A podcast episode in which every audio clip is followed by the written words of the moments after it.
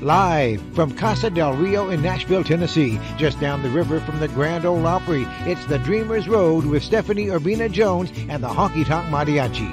Grab a seat, grab a drink, saddle up, and let's take a ride down this Dreamers Road. Vamonos, y'all. Oh, Hola, mis amigos. This is Stephanie Urbina Jones. I hope you all are well tonight. I'm really honored and excited about this this show and what we're going to be sharing and about the creator, Tamra Saviano, who will be joining us a little bit later. You know, when I think about who I'd love to have and what I'd like to share for inspiration, I think about these creators that have worked their life and held these dreams and these visions with grit and grace and tenacity. And without question, the woman you're going to be hearing from tonight has carried a vision forward, many visions forward. And our Dreamer's Road, unbeknownst to me, crossed back when I was a little dreamer. Here I am, you guys, four years old. I grew up in a bicultural home in San Antonio, Texas, until my mother married a German and we moved to the small town of Fredericksburg. And my weekends were spent two stepping across honky tonks, especially this one, Luckenbach, Texas, where everybody is somebody, where Margie, who was the bartender, here she is, and also the sheriff was my babysitter. I was her little baby bar back, and I would be tossing around sawdust so that people could keep two stepping all night long. We've got another shot for you here. It was the time of the outlaws, you guys, of Willie and Waylon and the boys, the redheaded stranger, Johnny Cash, all these amazing creators, and there every single weekend and sometimes in the afternoon, and it still happens. There were poets with their guitars carving their hearts out around a potbelly stove in the wintertime and around a live oak tree. These are the scenes that made me and put a little dream a little seed into my heart. It took me close to 25 years, but just over two years ago, those poets, Margie, Luckenbach, those honky tonks, and the mariachis that I grew up to love, finally was born a dream come true with the Grand Ole Opry. I want to dedicate this to Tamra Saviano for all the work she's done to bring the dream we're going to share about tonight forward. Here's a moment. Well, ladies and gentlemen, it's always an exciting time when someone is making their Opry debut. But it becomes all the more exciting when this is something that's been held by that person guesting as a dream in their heart. This young lady grew up in San Antonio, Texas. She didn't come to country music in recent times. This is a lifelong love affair for her with country music. And this is something that she knows about. It's in her heart, it's in her soul, it's deep in her very being. But also, very deep in her being, obviously, is her roots, her Hispanic roots.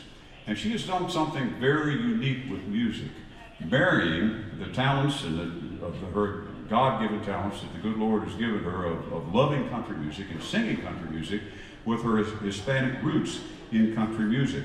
She's got a brand new album out called Tularosa. And what she has done with this is marrying the sounds of classic country music with the sound of a mariachi band. As best as we can determine, nothing like this has ever happened before in the nearly 93 years of existence of WSM's Grand Ole Opry, but you're going to get to witness this tonight for the first time, this marriage of this music. And you're also going to get to witness this debut tonight of this very talented artist who's been doing this professionally now for about 17 years. She tours not only domestically, but she tours abroad as well. And when she found out that she was going to guest on the Grand Ole Opry stage, she cried for 15 minutes before she could control herself. This is something that's very meaningful for her tonight. It'll be a night that she never forgets. We want you to do your part to make it all the more meaningful for her. At this time, would you give the best welcome you got for Stephanie Urbina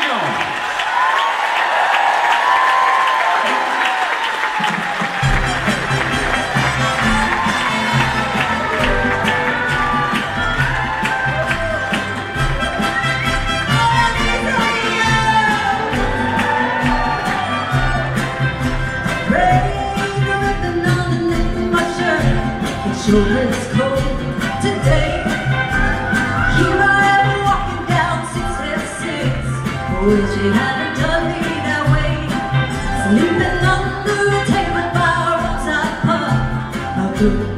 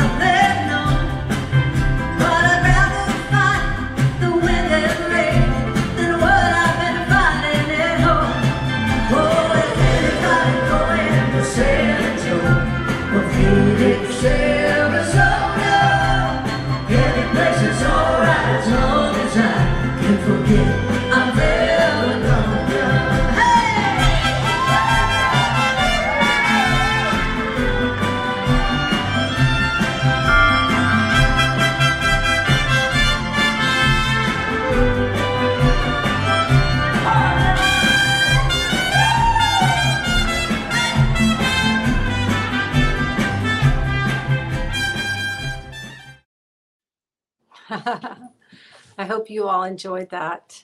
I really wanted to. This is the first time we've ever shared that anywhere with anyone, that moment. I want y'all to know I was there, um, the back of the stage. I had been dreaming of that moment since I was a little girl growing up in Luckenbach, those honky tonks. I had moved to Nashville and uh, I lived right on the river, right down the river from the Grand Ole Opry. And so that moment before that happened, there were many prayers and many tears and then a great big hallelujah moment when that happened. And I really felt the same when I began following um, the story, the life of Tamara Saviano, who, who will be joining us tonight, and her creative spirit and what she's been through. I'm going to share a little bit about her biography, biography before I bring her on. Tamara Saviano is a three time Grammy nominee and took home the statue for producing 2004's Grammy winning Best Traditional Folk Album, Beautiful Dreamer, the songs of Stephen Foster. She produced The Pilgrim, a celebration of Kris Kristofferson in 2006, and Randy Scruggs. In 2012, Saviano's Grammy nominated This One's for Him, a tribute to Guy Clark, won the Americana Music Association Album of the Year Award. Saviano also produced 2014's Looking Into You, a tribute to Jackson Browne, with beloved artist, Austin artist Jimmy LaFave. And in 2016, worked with noted Memphis artist Luther Dickinson to produce Red Hot, a Memphis celebration of Sun Records as a fundraiser for St. Jude's Children's Research Hospital. Without Getting Killed or Caught, the life and music of Guy Clark, Saviano's biography on legendary songwriter Guy Clark was released by Texas A&M University Press in 2016 and won the Belmont Award from the International Country Music Conference for the best writing on country music that year. Saviano's documentary feature, feature on Clark, Without Getting Killed or Caught, was selected to world premiere at the canceled South by Southwest 2020 and selected again for South by Southwest 2021. Saviano produced iconic songwriter Kris Kristofferson's double CD set, the Cedar Creek Sessions, and the album was nominated for a Grammy for Best Americana Album in 2017. Saviano has worked with the legendary songwriter for 19 years, is a caretaker for the Kristofferson legacy, and runs the indie record label KK Records. Kristofferson wrote the foreword to Saviano's memoir, The Most Beautiful Girl, a true story of a dad, a daughter, and the healing power of music. The book was listed as one of the best books of 2014 on the prestigious Chicago Review of Books. For two decades, Saviano has worked as a music business consultant and project manager in the folk and Americana genres. Saviano co created with artist Rod Picot from Art to Commerce, a workshop for independent musicians, a comprehensive one day program that demystifies the perplexing elements of the music business and teaches entrepreneurial skills to independent artists. The Texas Heritage Songwriter Association honored Saviano in 2017 with the Darrell K. Royal Texas Legend Award for her work with the Texas Songwriters. In 2020, the Austin Music Awards selected Saviano to receive the Margaret Moser Award, which recognizes women in music. Saviano's film Without Getting Killed or Caught won the juried Lewis Black Lone Star Award at South by Southwest 2021. Saviano lives in Nashville, Tennessee and Austin, Texas with her husband, Paul Whitfield. Ladies and gentlemen, please make welcome Tamara Saviano. Hey, Stephanie. Hola, Tamara. I'm I'm had to wipe away my tears from watching that Opry performance. It was oh. so heartfelt and joyful, and oh, I'm so happy you showed that. Thank you. Oh, thank you. Thank you for sharing that because I felt the same way, especially over the last few months, walking with you as you brought this Guy Clark documentary to life. I mean, it's just been an amazing road and and I want to know all about it, but before we get there to that, I want to go back. I want to go back to the the little dreamer in you. I want to know about, you know, where you grew mm-hmm. up, who were the people, what were the moments, the things that like, you know, your heart exploded where this like, yeah, this is what I want to do or you know, cosmic breadcrumbs along the way. Well, I think it all starts with my grandparents and great grandparents. Um, I was really fortunate. I had great grandparents until I was 30 years old, and um, my grandparents all lived in my neighborhood. So, uh, you know, multi generational family. Um, so I spent a lot of time. This was my mom's parents and my um, great grandparents on that side. So I spent a lot of time with them, and they were all musicians um, and when they weren't playing uh, music on their instruments, they were playing records. Mm-hmm. And I was surrounded by music and also books. I was a book nerd from a very young age, and and words on the page has always been exciting exciting to me. Um, so I think those two things, and my my grandparents also were readers. My grandpa had a, a great library of books and and introduced me to a lot of books. So i think those that laid the groundwork. Um, and you mentioned my uh, stephen foster album. I first heard stephen foster at my great grandparents house on my great grandfather's um, he has this big music box that he got for his 18th birthday in the early 1900s wow. um, which is uh, it's called a regina a regina or regina and it plays those big metal punched discs. And you know we would sit my cousins and i would sit on the floor around the music box and my great grandfather would put these you know records on. And that's where i first heard you know stephen foster and a lot of old hymnal you know hymns from the methodist church and and um, I think all of that really was my breeding ground. And I always wanted to be a writer, always. From, you know, when I was a little girl, my cousins and I would talk about sharing an apartment together when we grew up, and they were going to be hairstylists and I was going to be a writer, you know. um, so it's it's just I think it was just in my DNA, just being around, you know, artistic people and and music and and books. Um, and then I um, I went to journalism school, um, but I was going to weekend college because I was a mom at a very young age. I was a single mom. Um, so when my daughter started kindergarten, I started going to weekend college. And that led me to do an internship at a country radio station in my hometown, which is Milwaukee, Wisconsin. And working at that radio station, was my first real career break um, because this was in the early 90s and it was before deregulation. So at the time, there were no big corporate media companies. They were all small mom and t- mom and pop companies. Um, and I worked for the best. It was called Sundance Broadcasting. And everybody that I worked with there was a dreamer. And also um, they were it was really an ethical company you know? Morals and ethics and doing the right thing really mattered and that kind of set the stage for when i moved to nashville um, how i wanted to conduct myself in business. Um, so i'd say between my family and my first radio job um, at sundance that kind of laid the groundwork for me. And one of the um, the mission statement at Sundance Broadcasting when I worked there was the most fun wins.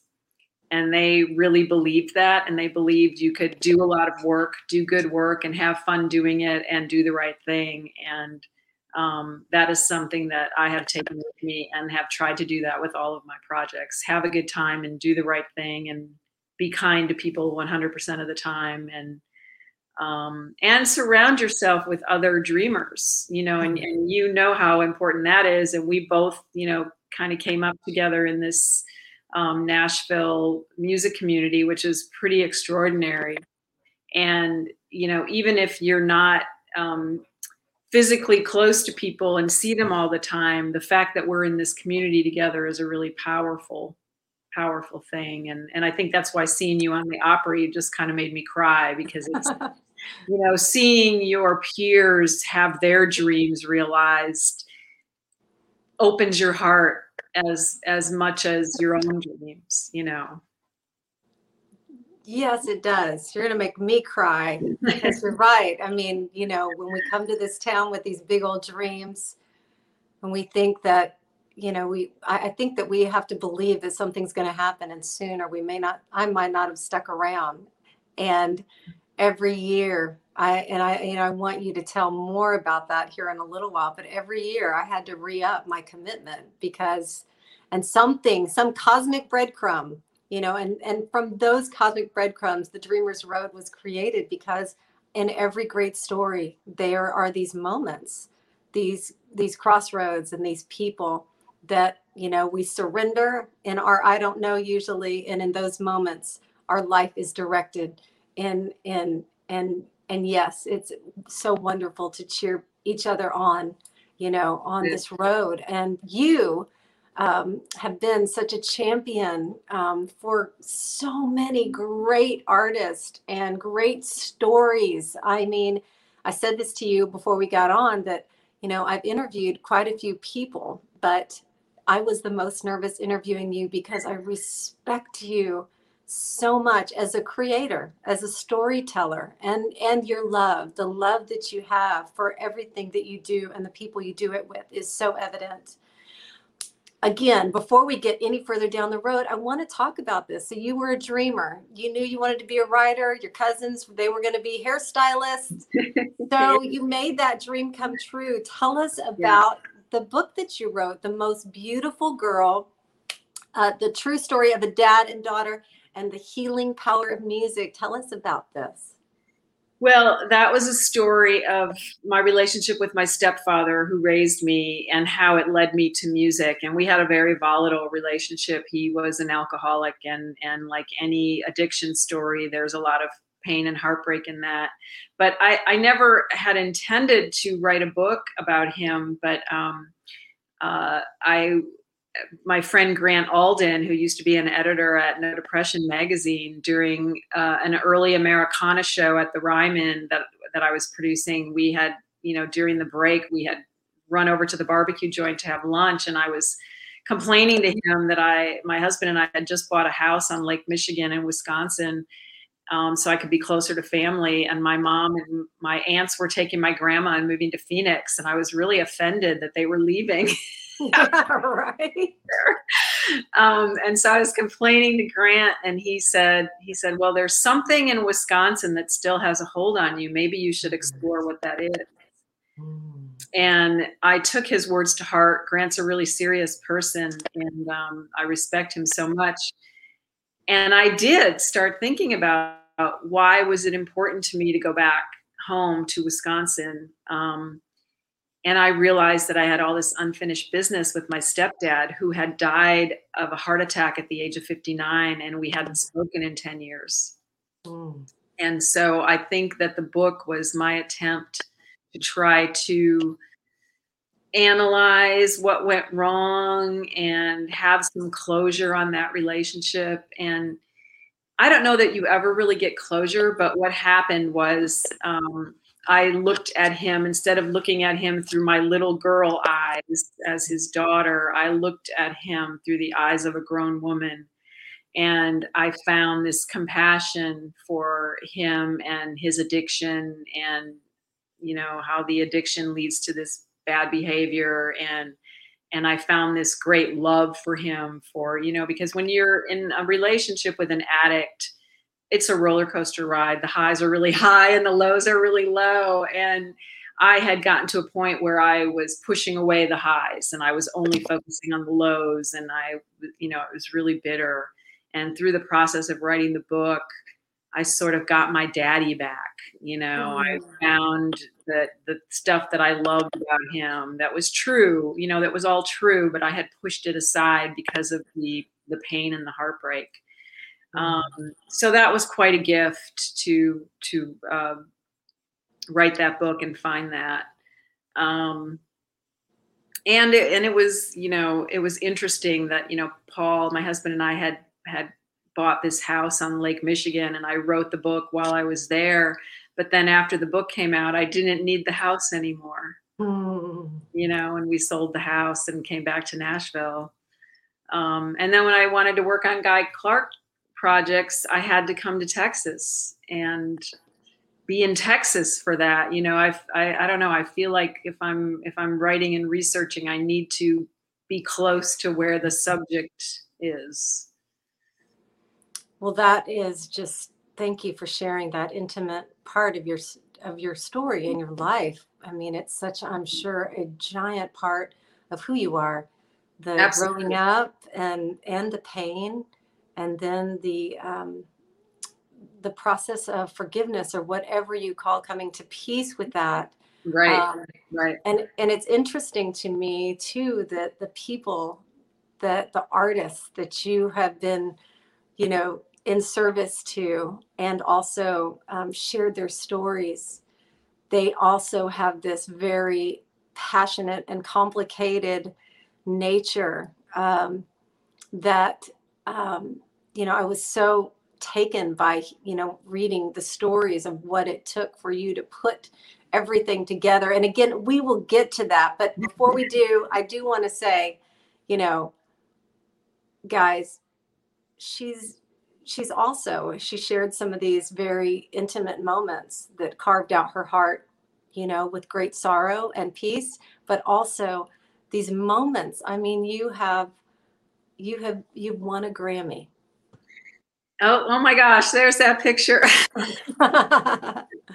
yes as you can tell i'm i'm kind of crying i was a little verklempt well i guess so and then you have of course um, worked with and yeah. and so closely with Kris Kristofferson. Yeah, look at I, him. He's I mean, wow.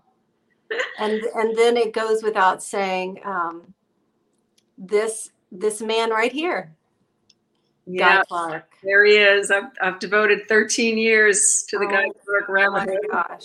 Oh my gosh! And of course, we want to share one more picture here because we know, I know from this oh. is Paul Whitfield, Tamara's husband. Yes, that's him. He's the best. Him. That's him.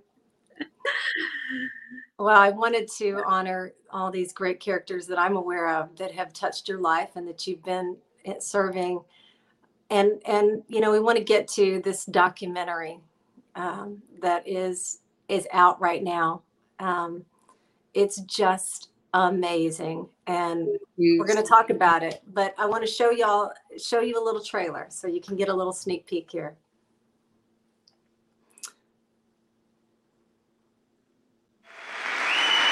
I'm proud to present the ASCAP Lifetime Achievement Award to Guy Clark for his outstanding accomplishments as a songwriter, recording artist, and musical mentor in the field of country music. Texans really love their heroes, and Guy is a true blue Texas hero. He was a powerful figure with an enormous presence. I'm pretty sure they'll say he's one of the greatest American songwriters that ever lived. Why didn't Guy Clark become a big star? I'm not sure they yet knew how to market a poet of Guy's caliber. Guy didn't care about pleasing the record label. He was passionate about the songs and he was hell bent on doing things his way. It bombed. And I was lost, looking for something. I'm Susanna Clark. I live in Nashville with my husband Guy and our best friend, Townes Van Zandt. It was a mythical love story. You had to be there to, to get it. Guy and I were married, but Townes and I were soulmates. He knew what was most important to Susanna. Townes Van Zandt died on January 1st, 1997. Susanna surrendered something that night. She went to bed and didn't get up. I quit and started over. And all you gotta do is do it. Nobody says you can't. I continued to spiral down as Guy's star kept rising. Here I am, a folk singer. He knew what he wanted to be. That's clarity. Like desperados waiting for a train. You know, I'm just cursed with artistic integrity. Lord, what a beautiful woman. His songs were literature. It just, it couldn't go on. Waiting for a. This might be it. I never was a country singer. I'm still not a country singer. I just write songs and play them. I'm Guy Clark.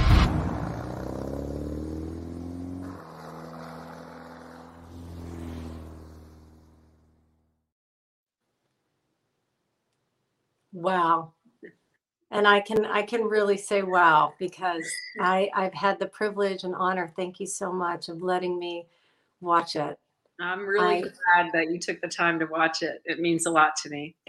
I just and I I I want to watch it again and again and again. I mean, I am so stunned at the storytelling of the heart, of the relationships, of the songs, of the longing, of the painting, of the it's just you know, I- could and will go on and on, but you know, I guess where I want to start is how did this start? How where what was what was the you know what was the cosmic breadcrumb? I mean i know there was a biography yes, but tell us tell us. Well, there were there were several, as you call them, cosmic breadcrumbs, and thankfully, because I don't think I would have continued had those not kept showing up for me. Um, I was working on the book with Guy, and um, in 2014, and, and I was already uh, many years into this by then, and then worried that I wasn't going to finish it. And in 2014, a filmmaker approached Guy about doing a documentary and guy told me about that and he said i don't want to start over with someone else talking about my life. So if there's going to be a documentary you're going to have to do it. And i was like oh. And i said well guy i don't know if i have it in me to do that. You know i had worked in television and my husband's a video guy so i i know production and i know how difficult it is and how expensive it is and raising the money and you know the, the whole thing. It's taking on a film is an enormous undertaking. And guy said well i'm not saying you have to do a documentary. I'm just saying if there's going to be one it's only going to be if you do it. So i sort of felt like i had the job now and i had to make it work. Um, so the first thing I did was um, I I happened to be going to lunch this the same day with uh, Lari White. You probably knew Lari. She's no longer with us.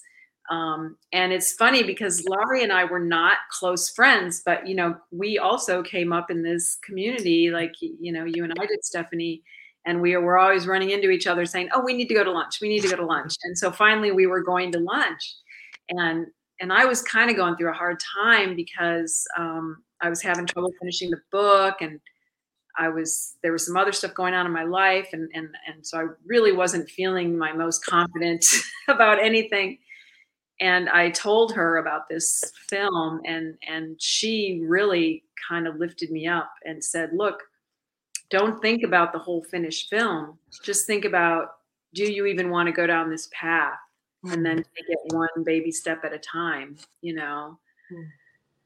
and so I did. I really took her advice to heart. And then I talked to my friend Connie Nelson, who lives in Austin, um, longtime friend. I met Connie through Kris Kristofferson, and and she's someone I really trust. And and she was friends with Guy, and I and I talked to Connie about it, and she said, "You've got to do this, and I will help you."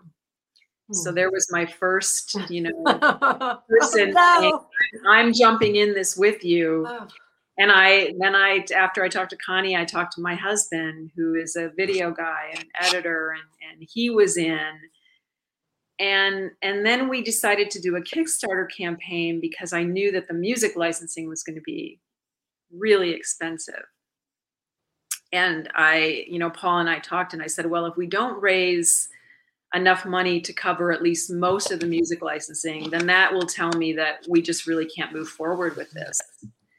So our goal was $75,000, which I figured would cover maybe half of the music licensing. And, and I thought that would be a good place to start. Well, we raised $180,000 on Kickstarter, which covered all of the music licensing. And so I thought, okay, well, this, you know, there's another like sign from the universe mm-hmm. keep going, keep going. And then after the Kickstarter campaign closed, I got an email, a cold call email out of the blue from a, a guy in Austin. His name is Bart Knaggs.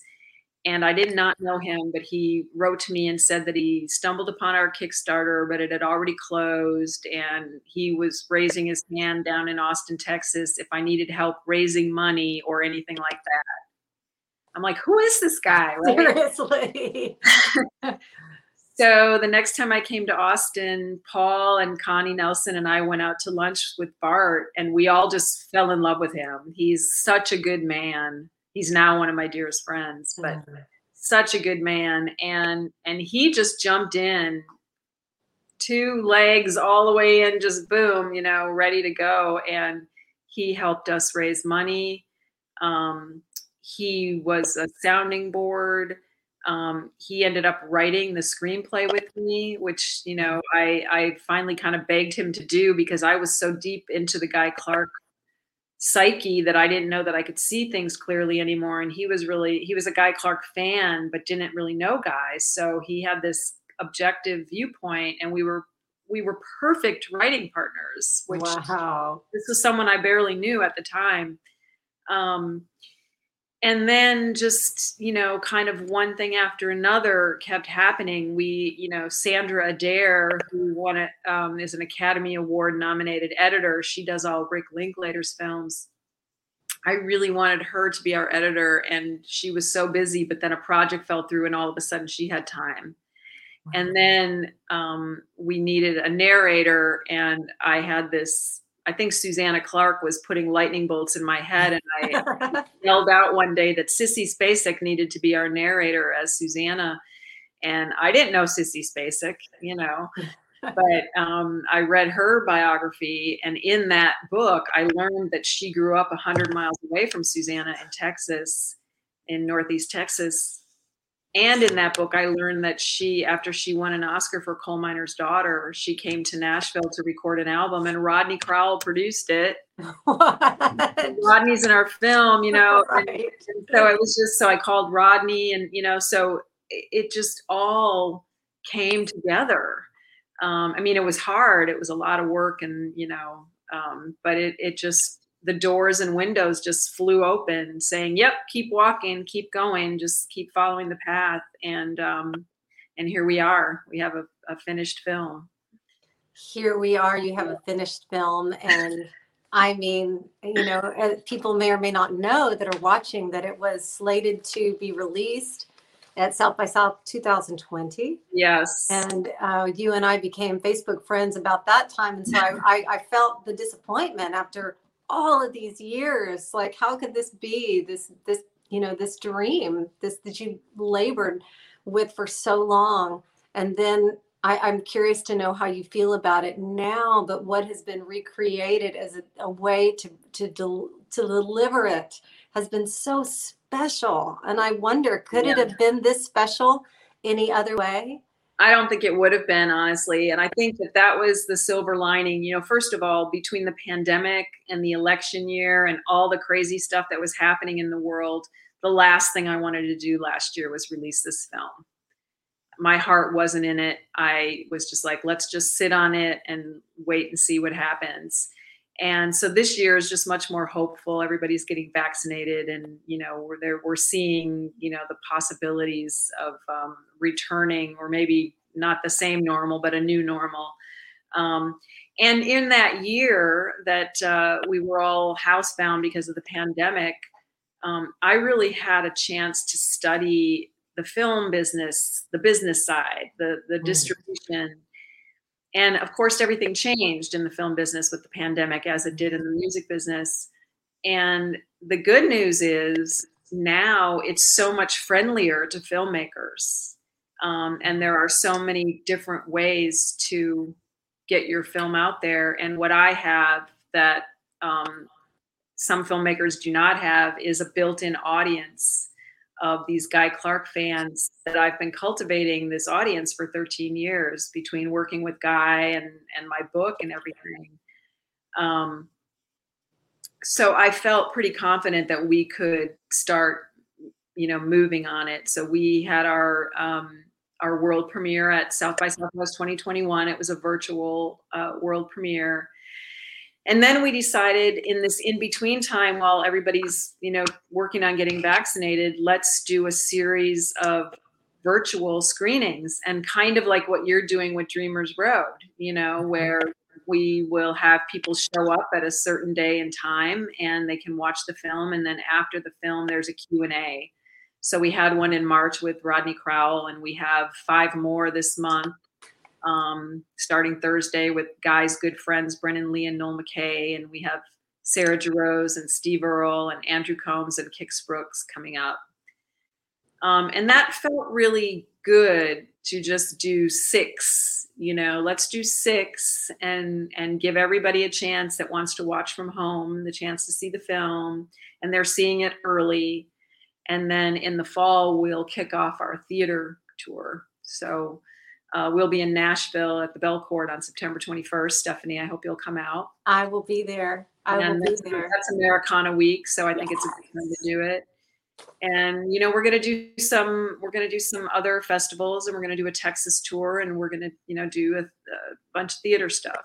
Um, and we're just starting to work on that now. So, so people people can see the film now in April, but then they won't be able to see it again until September because we won't have or I'm sorry, we will have a couple screenings in May with the Austin Film Society in Austin, but the greater world won't be able to see it again until the fall. So I'm hoping that a lot of people decide they want to check it out. Um, Watch it, watch it, watch Watch it. it. Mike, we've got the website too where they can get all the information. We just shared it there without getting killed or caught.com. Yeah. You can keep up with everything, uh, where it's airing, when it's coming to you. I highly encourage you. If you love music, we all love music. We all love stories. We all have families and brothers and sisters and heart connections and whatever it is for you. I can't say enough about this movie, this film. It oh, just. Yes, and I mean, I'm going to be watching it again this week, and then I'm going to be telling everybody to go watch it in theaters that didn't get to see these next, you know, these six. I really. So this brings me to the question. So you know, I mean, I could go on and on. I mean, I keep thinking as a creator, um, what it was like. I mean, how in the world did y'all figure out what to do with all of these pictures? films of Guy and friends and Susanna's recordings. Yeah. Right. I mean, he- here's some pictures. How did you weave together these stories, this mythic love affair between these three friends? Yeah. Susanna and Guy and Townes and Jerry Jeff Walker. And Yeah. I mean, you could tell, certainly there he is. You could tell five movies at least, and maybe there's more to come. How did you weave it together? And with the artists that painted pictures to fill in moments. It, I mean, it was not easy. Let's just say that it was not easy. Um, Yeah, I mean, we worked on it for a long time. We so when we when I decided, you know, that I was going to actually take on this challenge and move forward, it was the summer of 2014, and the most important thing that we needed to do was to start um, getting Guy talking on camera because Guy was very sick. Um, he died in 2016, but he was very sick for the last several years of his life. So um, I didn't know what the story was going to be at that point, but I just knew that we had to get him on camera. So Paul, you know, put together the gear and we just went over to Guy's house uh, often and he just talked to us on camera. And Guy, you know, he knew that the end was coming. And I think it was important for him to leave his story behind. Mm. So he, you know, was quite open about everything. So throughout the film, you hear Guy's voice telling the story, and those are uh, largely from our recordings, but you don't actually see Guy on camera, the old Guy, 2014, 2015 Guy, until towards the end of the film because he was so sick. And, and every time I would see him on camera as we were editing, it was so shocking to me. And I was like, you know what? Let's not show Guy until mm-hmm. late in the film. Let's show young Guy and, and progressing through his career in photos and hear his voice. Um, so that was one, you know, creative decision. And then the, you know, another big creative decision was after Susanna died, Guy had given me all of her diaries, her audio diaries, and her written diaries. Wow. Crazy. Very brave of him to do that. Wow. And um, so those audio diaries you hear in the film, some of them, and her written diaries are the words that Sissy Spacek is saying. And when Bart and I were writing, we just decided, you know, let's tell this Guy Clark story through the lens of Susanna Clark. Um, Guy and Townes Van Zandt were such larger than life characters, and I think Susanna, you know she was an artist but she really got lost. Her you know she was kind of in the shadows compared to those two guys and i really wanted to give Susanna the chance to shine here as well. Um so you know but yeah i mean it was you know many years in the making. We we started it in 2014 and we finished it uh, in january of 2020 right before we were to near at south by southwest and then the world shut down. And here and here it is. I i believe probably better than it could have even been. It's so meaningful. I mean it's almost like you know guy the way he would write a song and just like wait for the right moment to deliver the most poignant part right same thing after the year that we've had in this in this world for this heartfelt story to be told um, and it is a story of friendship and love yeah. you know yes it's about you know a songwriter's musical journey but really it is the story of relationships and friendship and love and and even the other people in the film rodney crowell and vince gill and uh, Verlin Thompson and Terry and Jo Harvey Allen and um, uh, Steve Earle. I mean, these were all people that were close to Guy and Susanna, and um, it, you can tell how important that friendship was mm-hmm. in this community. You know,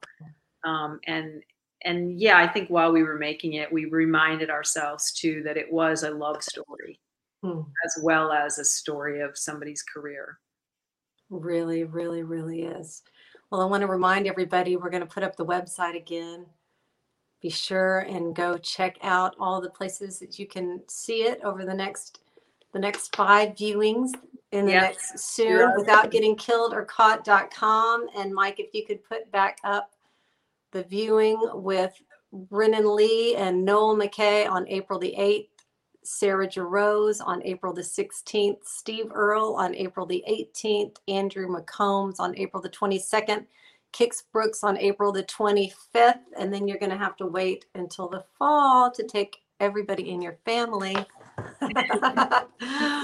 well, um, I just have a couple more questions, Tamara, and I it may be, you know, I don't know how this is for you. Sometimes it's like, listen, I have to digest this burger before I can you know dream of another one but you know what are the are there any dreams that you still have at this moment? Is there anything that you're like, oh, that moment, you know? Yeah. Well, there's a couple. Um, and I, you know, I haven't started exploring them at all, but um, you know, there's two projects I have in mind that I'd really like to do, but I don't think I will even really start thinking about them until 2021. And another thing is, um, I just turned 60 in February, so so I'm kind of like, yeah, so I'm kind of like, okay, uh, you know, I hope I have many years left, but at, at my age, I'm kind of thinking, okay, I really only want to spend time doing things that really matter to me. So what is that? So I don't want to make any fast moves either. I want to just take this year to get the film out and then, you know, decide where I want to put my my efforts. Um, and I'm not quite sure what that will be yet, but something. I'll do something. well, that's exciting. It's exciting that you already have seeds that you're already feeling into and they're dreaming you, I'm sure. I hope and so. you're enjoying this this film. Well, I guess the last question I have for you, Tamara, and I ask everyone that comes on the Dreamers Road, gosh, you I, I really mean this with all due respect. You're an amazing dreamer, so true to your heart and the road. What advice would you give to someone that has that dream, some dream in their heart? And I've I've read some of some of your interviews and what you've talked about. Like sometimes it's like, I hope they say no. And then they say yes. And then you have to move forward. But what would you say to someone with a dream in their heart? Well, the first thing I would say is don't let anybody tell you you can't because mm-hmm. you absolutely can and you should. Hmm. And you also don't have to quit your day job. You know, I, I have, you know, talked to some young people that feel like they have to chuck their whole lives to to live their dream. And I don't think that's true. I think, you know, instead of, you know, maybe you watch an hour or two less television and you take those couple hours to think about what you want to do. Um, or, you know, you carve out your Saturdays, or, you know, I, I think that that's a good way to start. And maybe eventually you'll, you know, figure out a way to do it full time, but it doesn't have to be all or nothing. I think all dreams start, all, you know, mine certainly creative dreams start with the idea and and there's a lot of thinking and research and planning and and seeing if it stays with you you know because sometimes there are projects that you think about doing and then after a few months of you know journaling about it or doing research you know you're like eh i don't really want to do that and that's okay.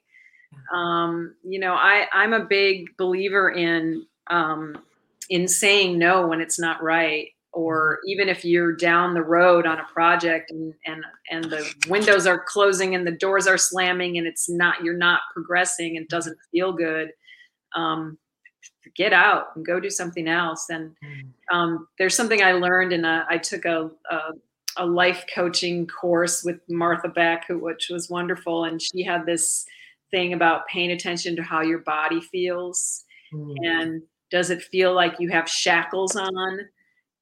If you feel shackled to something that's not a good feeling. So is it shackles on or shackles off you know? And if you feel you know that freedom and joy of doing it then keep doing it. But if it starts feeling like you're in jail that you're shackled and this isn't you know uh, imprisoned by it chuck it and move on because life is short and there's so many things you can dream up you know you can dream up anything that your imagination can think about and you can put it into action um, but you don't have to put everything into action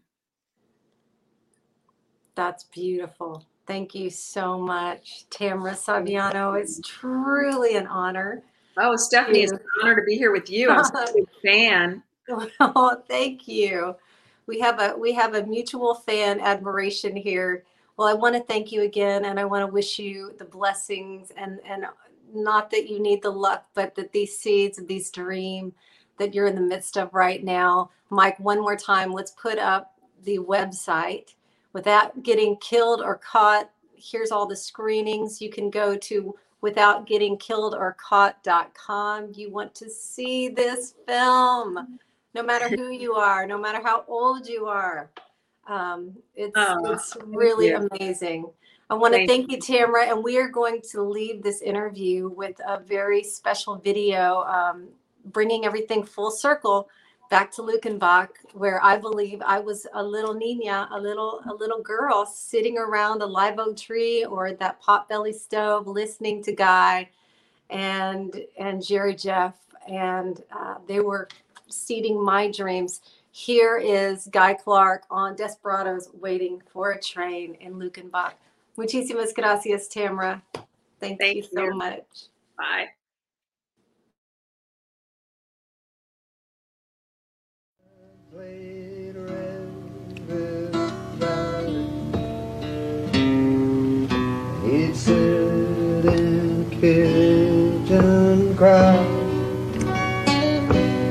Run his finger through seventy years, and wonder, Lord, as ever.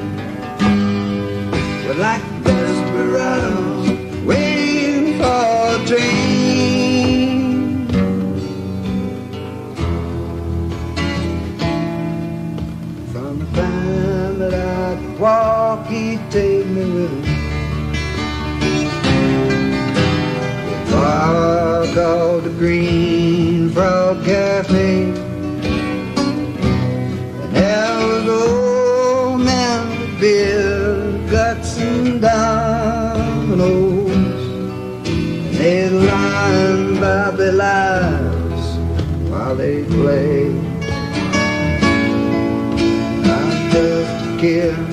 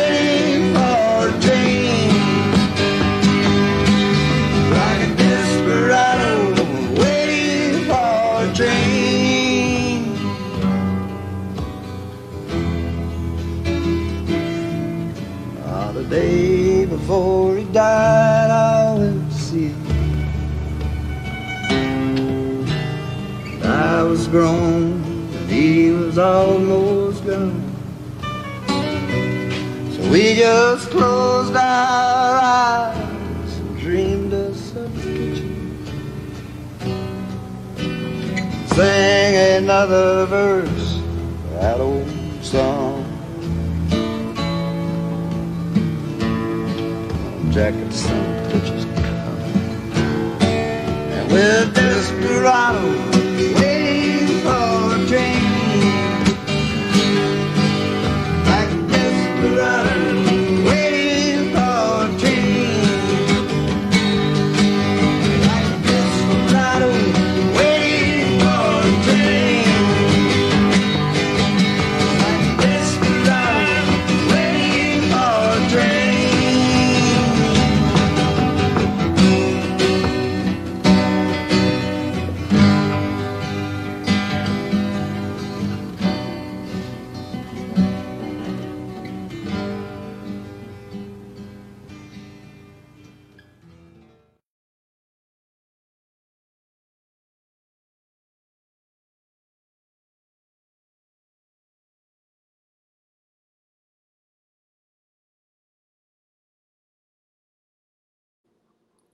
Rest in peace, Guy Clark. Thank you for your life, for your heart, for your integrity, for your art. Really, really can't tell y'all enough how much this movie will move you and touch you.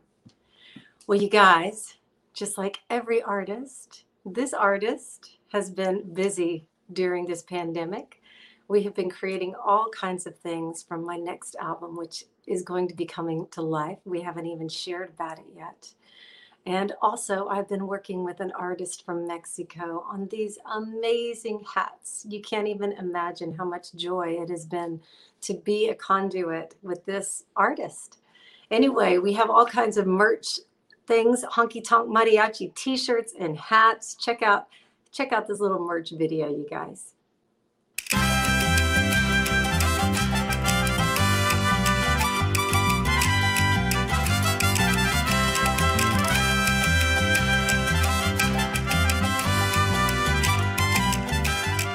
We hope you're enjoying this broadcast of Dreamers Road with Stephanie Urbina Jones and the Honky Tonk Mariachi. You can support the Dreamers Road through music and merchandise. Visit www.honkytonkmariachi.com.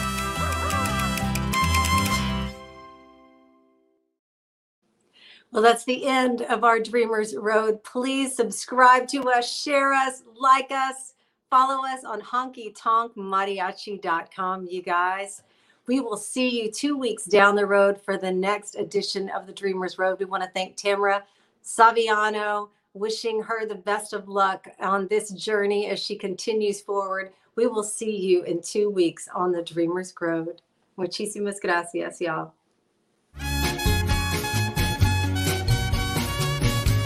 Muchísimas gracias, y'all. Thank you for watching The Dreamer's Road with Stephanie Urbina Jones and the Honky Tonk Mariachi. You can keep up with us on Facebook, Instagram, and by everything at honkytonkmariachi.com. Remember, above all, some dreams are worth dreaming a lifetime to live. Muchísimas gracias. Adios, mis amigos.